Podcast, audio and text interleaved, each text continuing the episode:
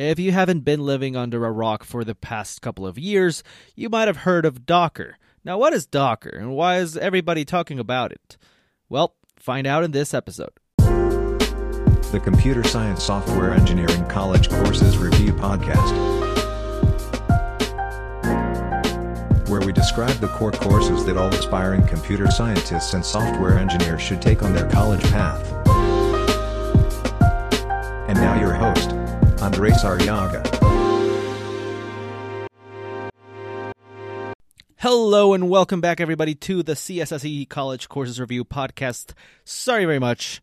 Let me just say sorry for taking so long in uh, making another video. I know you guys are really eager to learn about new technologies and things, and basically just the world of computer science and software engineering in general. So I'm sorry, guys. I'm really sorry. I'm just having so many things happening in my life right now. Um, pretty much just transitioning from being a student into being a student, but who is also working at the same time, uh, so that I can graduate.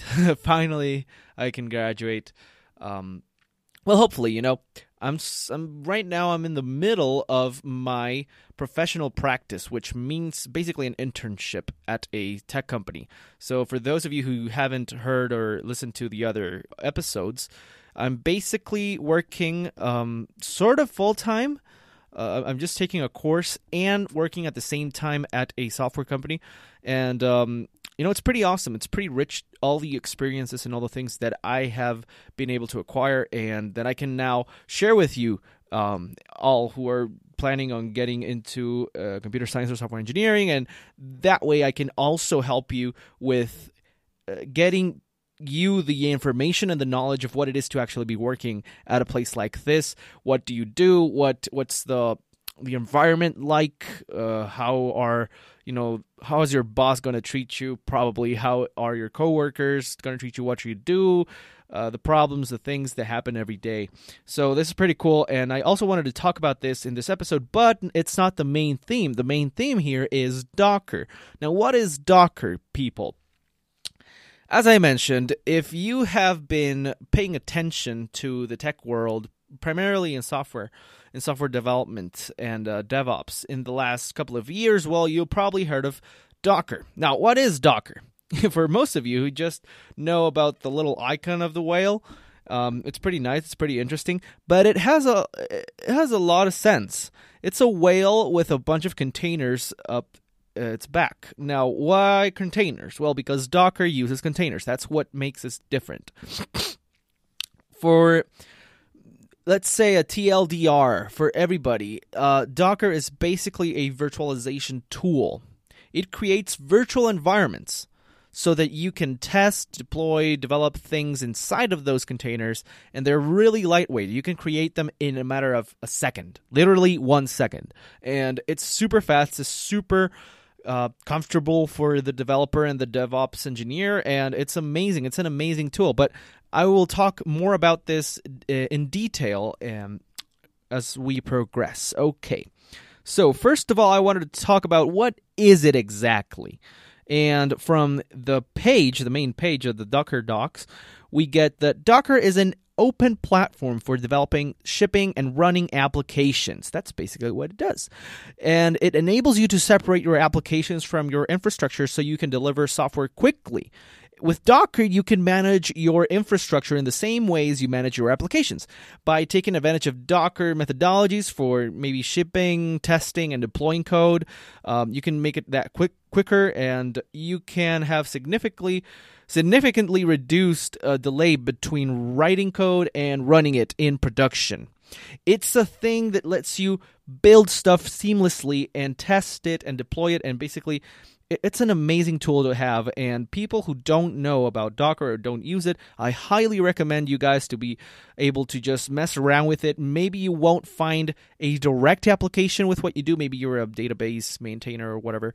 Uh, maybe that doesn't really have to do a lot with docker but maybe you can find an application for it because it's so big. It's so so huge. It has a lot of images and a lot of registries that you can basically use for whatever you want. Okay so what is the difference between a virtual machine and a container? So, virtual machines, for you, those of you who probably have handled some of them. Uh, they are really bulky. They require for you to have an image of the operating system and probably run it on, on VirtualBox or um, maybe what's the other one? VM something. I forgot about that. I only use VirtualBox though in college, so that's that's the one I I really know. Um, but the thing here is that it's super bulky. Whenever you want to create that virtual machine for use, uh, it's it's you gotta download that image. First of all, you gotta find it. Then you gotta download it, which is huge. It's probably like gigs, probably three or more gigs uh, worth of that. And then after that, you got to boot the whole thing up and you got to wait for that and it's going to run super slow and whatever. Of course, it has its place for different things, different applications that you might need a UI, a, a, I'm, I'm sorry, a GUI or something else. Um, but for developers, usually you don't need these things. You need to be able to test your code in environments that are treated the way that you want them to be treated and environments that are clean at the same time. So they're clean and they have the things that you need in order to test, in order to run, in order to deploy, or whatever. That is the magic with Docker. Docker makes that so easy and fast. It's super fast to create containers out of thin air. Um, well, of course, not out of thin air, but the the main difference that Docker has with most virtual, well, yeah, basically virtual machines and, and frameworks like the, the uh, it's that Docker runs on top of your operating system and it uses containers. Now, what is a container? So, here, uh, reading it from the main page, basically, as I can see, um, it explains it way better. So, it's basically a normal virtualized environment. In a normal virtualized environment, I'm sorry, one or more virtual machines run on top of a physical machine using a hypervisor like Xen, Hyper-V, or whatever, as I just mentioned. But containers, on the other hand, run in user space. They run on top of operating system's kernel. So it can be called an OS level virtualization. Each container will have its isolated user space, and you can run multiple containers on a host, each having its own user space.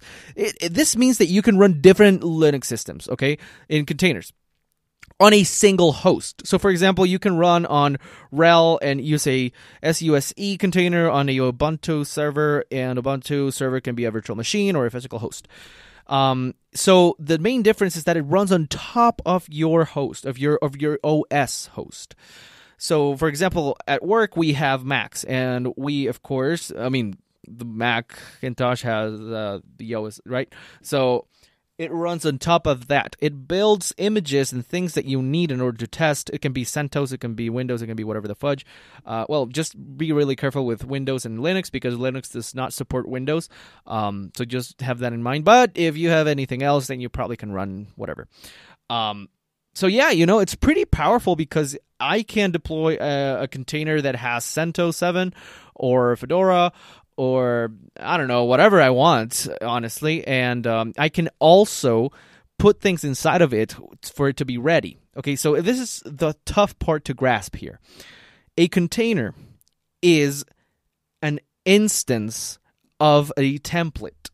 Just like in object oriented programming, where you have the class and the object, imagine that Docker provides a similar framework where you have uh, images, right? Those images are basically classes or templates, and you create objects or instances of that template, which are called containers. What is so cool about these containers is that they're running independently. You basically have, for example, two containers that both um, run from the same image. However, if you do, for example, A in container number one and you do B in container number two, they're not going to be messing with each other. They're going to be isolated in their own spaces. They're going to be independent. However, they will still have the same image and the same things that you want inside of them. But when you go inside and you do whatever you want on container 1 and container 2, they won't mess with each other. They are isolated in their own spaces. That is what's really powerful. At the same time, those images that I was talking about, those images you can basically get them for free uh, from the Docker uh, repository. So basically, they have a bunch of images. Uh, I, think they have the biggest one in the world. They have a lot of different things there you can use for you know operating systems or whatever. Uh, you can so so so that's pretty cool. But at the same time, if you need something a little bit more specific, you can create a Docker file. Now, what is a Docker file? A Docker file is basically your own version of that template. You can use or basically create a file called a Docker file. And in that, you can, for example, say, hey, I want you to pull from the CentOS 7 operating system. I want you to use this as a base. And, and later on, I'm going to be running these commands. So you run, for example, I want this image to have Python and Java and um, maybe JBoss or whatever. And, and you install it quote unquote, right? You put that in the Docker file. Now, when you create the image out of that Docker file, all the image, all the containers that are going to be run from that image are going to have all of that that you specified. So, for example, um, say I created a Docker file with CentOS 7 that uh, installed Java and Python and and yeah, so that those two. When I instantiate a container from that image, that container, when I start it, I'm going to be having Python and Java already installed because I put that in the Docker file. That is amazing, and that's probably the only thing that takes a little bit time uh, whenever you you want to create an image. Um, but that's that's normal, right? Because uh, the Docker has to go. Well, basically, as we'll see later on, the Docker uh, daemon has to go into the repository, g- grab the image, and start putting it all up together, and, and then you know creating the image. And that takes a little bit of time. But when you have the image, um, and it's not even like you know a day or whatever. It's like probably less than ten minutes or twenty, less than twenty minutes. Okay, let's put it like that. Um, so yeah, and after that, you can just instantiate uh, containers out of thin air in, in less than a second. Honestly, quite literally. so probably this gave you a little bit more of an idea of what is Docker and a little bit more clarity of, of why this is so powerful. Um, now, how does it work? As I mentioned before, it runs on top of the operating system, but it has a pretty interesting infrastructure. So, what happens inside of Docker is the following Docker has a Docker client. The Docker client is basically where you put your commands, what you want Docker to do. The Docker client then communicates with the Docker host. It is a Docker daemon. That is the part that basically gets all the grunt work, all the heavy lifting. That is where it happens. The Docker daemon grabs uh, from the registry the images that it needs, all the things that it might need for the image, and um, in the Docker file, if you're making an image for yourself, a custom image, uh, and it puts it all together. It puts it together. It administrates uh, whether a container has an image or not. It it basically manages all of that, all the heavy heavy lifting for you. And whenever it's done, then you can just call it with a client again and get a container or grab something or whatever. So it's pretty interesting. It's pretty like a you know client daemon registry. So the client asks the the daemon, the daemon grabs from the registry, it creates, it manages, and it builds stuff, and then the client can grab from the from the daemon, um, which is pretty interesting. It's not it's not that uh, hard to understand at the same time. And um, oh well, to probably top this off, I want to give some of my work experience examples and projects that I'm working on right now.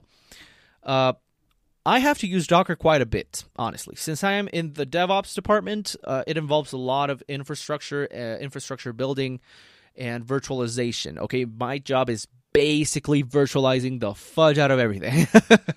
I've just been working with virtualization all day, and it makes sense. It is very powerful. It is extremely powerful to be working with that.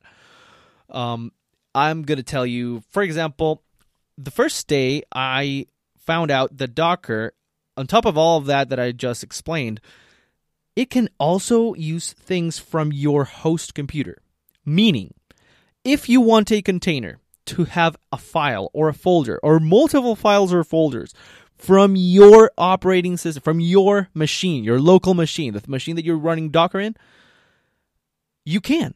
You can just specify what folders and files, your actual folders and files, that you want to put in a container whenever you instantiate it, which makes it even better. because that lets you test your code, test your things inside of a treated environment that is clean and ready for you to test.